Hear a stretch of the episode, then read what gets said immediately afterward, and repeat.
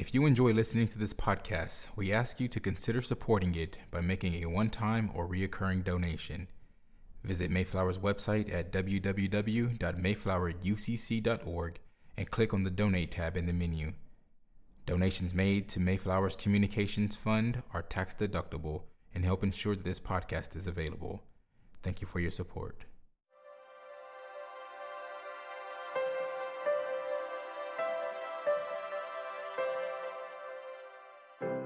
The sermon you are about to hear was preached at Mayflower Congregational UCC Church in Oklahoma City by the Reverend Dr. Lori Walke, senior minister at one of America's premier liberal Protestant pulpits. At Mayflower, we are an open and affirming peace and justice church, where we believe religion should be biblically responsible, intellectually honest, emotionally satisfying, and socially significant. We go now to the pulpit of Mayflower Congregational UCC Church of Oklahoma City and to the preaching and teaching of Reverend Dr. Lori Walke. Good morning. Good morning. Welcome from Mayflower Congregational United Church of Christ, where no matter who you are or where you are on life's journey, you are welcome here. Will you pray with me? Can you hear them, Holy One? The teachers, they are cheering pretty hard, and deservedly so. They survived April. It's the longest month of the school year, lasting about 247 days. But they made it. Can you hear them, Holy One? Yes, again, the teachers. Their hearts are breaking, even in their joy at the sight of May on the calendar. They are also weeping. We have required them to give standardized tests to their students, even though no student is standard.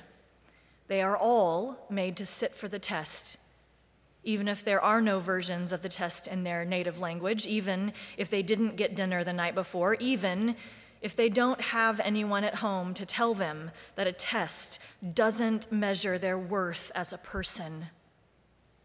So the teachers stand in as parent, cheerleader, translator, counselor, case manager, interpreter, dryer of tears, referee, bodyguard, and life coach, all while educating our children which is the job they are actually paid to do.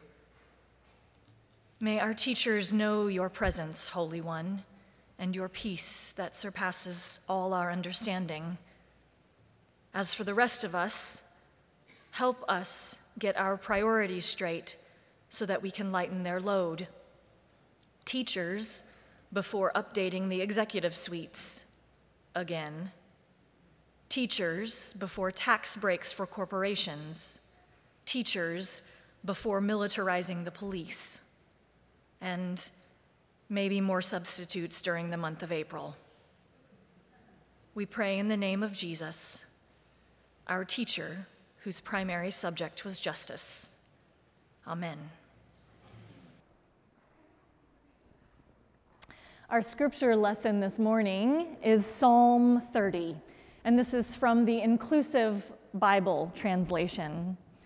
I praise you, O God, because you raised me up and kept my enemies from gloating over me. I cried to you for help, Yahweh, my God, and you healed me. You brought me back from the realm of the dead, Yahweh. You spared me from going down into the pit. Sing to Yahweh, you who love God. Praise God's holy name. Yahweh's anger is fleeting, but God's favor endures forever. There may be tears during the night, but joy comes in the morning. When I presumed I was secure, I boasted, I will never be defeated. When I stood in your favor, Yahweh, I stood as firm as a mountain. But then you hid yourself from me, and I was filled with terror. So I called to you, Yahweh. I pleaded for your help. What good will come from my destruction, from my going to the grave? Does dust praise you, Yahweh? Can the dead proclaim your unfailing goodness? Hear me, Yahweh, and be merciful. Help me, Yahweh. Then you changed my despair into a dance. You stripped me of my death shroud and clothed me with joy. That's why my heart sings to you. That's why I can't keep silent. Yahweh, you are my God, and I will thank you forever. Here ends the reading from our tradition. May God grant to us wisdom and courage for interpretation. Okay, we survived Lent and we managed Holy Week and we made it past Easter. And y'all should be more excited about that. Actually, we are not done with Easter. It is a whole season, a whole thing.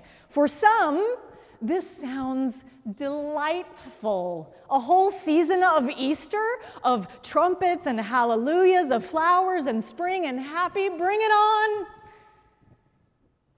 And then there are the rest of us who really aren't sure about it. It sounds like a lot of work, a lot of energy, we probably don't have time for a whole season of Easter, much less the right attitude for it. Oh, just the preacher feels that way. Okay, great, great.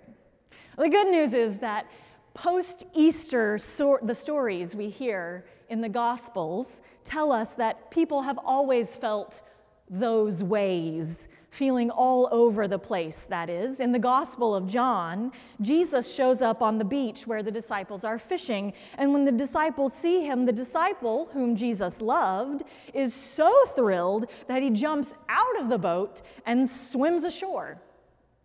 The other disciples, well, they stayed on the boat.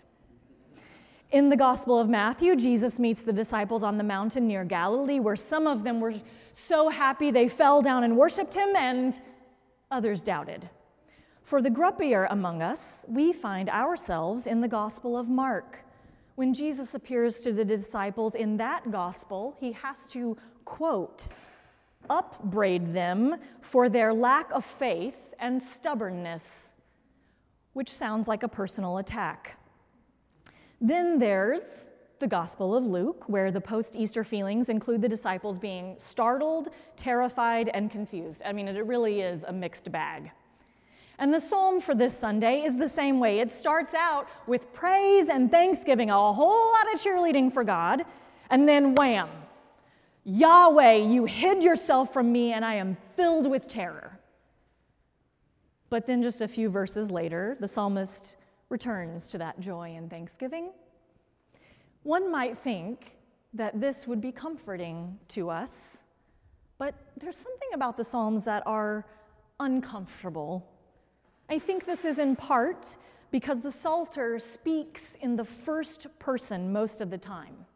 As theologian Ellen Davis explains, it engages us directly in offering a prayer or a cry or a song to God putting the scriptural word directly into our mouths, these Psalms assign us a distinctive voice, which is very often very personal. And, and we don't really like for people to put words in our mouths, do we? We don't appreciate that. And another reason we're not particularly keen on the Psalms is the theology. The psalmist correlates the course of life with the sovereignty of God. So, no matter what, God did it, which, even at its best, this kind of theology is risky. All sorts of distortions and misreadings are possible. This is how God gets blamed or credited with everything from environmental disasters to elections. There's a lot to unpack about this, but our ability to do so is limited by the fact that we aren't in dialogue with the psalmist so that they could clarify what they mean exactly. I mean, it could be that we misunderstand them, but what we know for sure, though, is that the psalmist looks for God in all places and in all circumstances. Even with our concerns about the Psalms, we cannot set them aside It's possible that the Psalms make us uncomfortable, not because they're putting words into our mouth or because of the theology, but because they actually hit a little too close to home. We see too much of ourselves in both praise and despair, the highs and the lows. I mean, there are some of us who are right there with the psalmist, down in the pit. We cannot remember the last time we caught a break. Bad news feels more consistent than the mail. Yes, we too have been filled with terror. How, we wonder, can hope arise in the midst of all of this? And we don't always like to admit that this is us. Sometimes we feel, as Kate Bowler says, like we are the bad thing. Everyone else's reminder of their frailty, of life's cruelty, that life isn't fair or easy. There are those of us who feel like our illness or our grief or our addiction is too much. So we try to hide our humanity, temper our complaints, avoid mentioning the next appointment or the update, pretend that we are doing better than we really are. But we don't learn that from Scripture. The psalmist does not sweeten their story to make it more palatable or shrink to make themselves more digestible. Rather, they lean in all the way to their truth, even telling us what they were wearing on their darkest days sackcloth. They are not afraid, even, to try to guilt trip God. Remember, Holy One, you made us, they say. The word hope is not used a single time in Psalm 30, but the text moves from trouble to relief and thanks no fewer than four times. The sheer repetition of the pattern fosters hope that this time too we will come through rehearsing how we have found our way home time and time again helps us remember the many ways we ourselves have experienced healing, grace, and salvation. This is true individually and as a community. It's why we have reason to believe that we have a chance against all of the trash legislation that's been passed recently about bathrooms, reproductive health care, and queer personhood, those files are not closed, friends. We will keep working. And in the meantime, we'll keep shouting from this church steeple that God loves the rainbow. And as for reproductive rights, I've got an interfaith underground railroad set up to get people where they need to go to receive care. So, for our beloveds joining us online from out of state, we may need to crash at your place. And then there are those of us who feel like we have indeed made it to the mountaintop, who are declaring right along with the psalmist, I will never be defeated. There are those of us who can make the claim that our mourning has been turned to dancing, that we are clothed with joy and we cannot keep from singing. And this too is right to claim, to rest in, to acknowledge, to lift up. We sometimes shortchange these moments, worried that we'll come across as braggadocious or that, God forbid, we'll jinx it. We don't learn that from Scripture either. It is okay and important to celebrate when good things happen. You all will recall that I am not a nice pastor. When our children assist as worship leader, I do not write their pastoral prayer for them. I make them write their own. After all, they never write mine for me. We walk through that process together, often starting with me asking them, What do we need to talk to God about? Is there something that keeps you up at night, something that worries you, or something you've overheard adults talking about that sounds kind of scary? And like all humans, our children usually have something that comes to mind immediately. But one time, one of our kiddos said to me, Not really. There are just a lot of good things happening in my life right now, like soccer. And then this pastor's heart grew three times. And we wrote a prayer about what it is to have fun and what it means to be a teammate because God delights in our joy. The psalm helps remind us what it is to be an Easter people in that same way, to carry our highs and lows together. The psalm is filled with the ebb and flow of the life of faith. Good things are followed by bad things, are followed by good things. The psalmist has the same choice that we do trust or despair.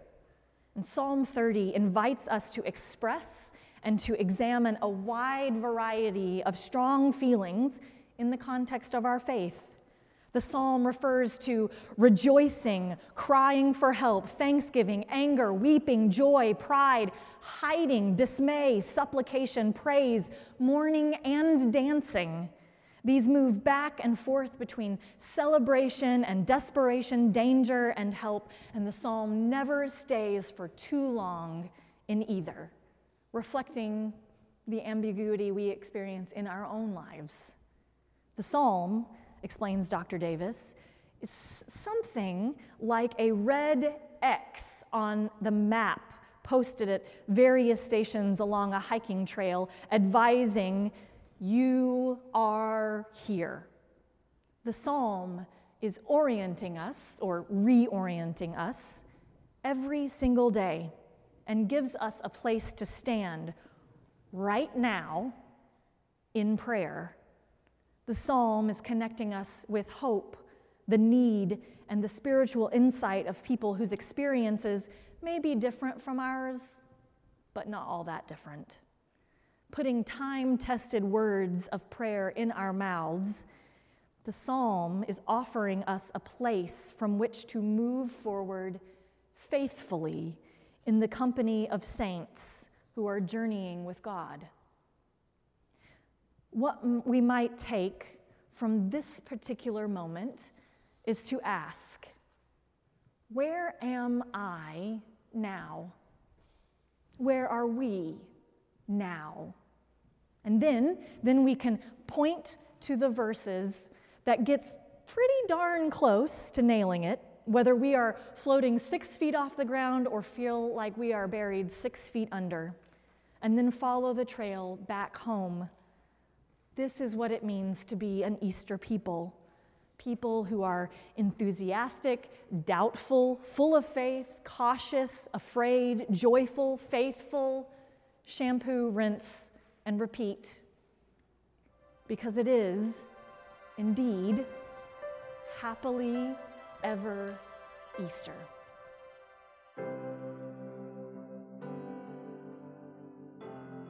You've been listening to the preaching and teaching of Reverend Dr. Lori Walke, Senior Minister at Mayflower Congregational UCC Church in Oklahoma City. More information about the church can be found at www.mayflowerucc.org or by visiting Mayflower's Facebook page. Worship services are every Sunday at 10 a.m., with Sunday school classes for all ages at 9 a.m. Mayflower is located on Northwest 63rd Street in Oklahoma City, one block west of Portland. Thank you for listening.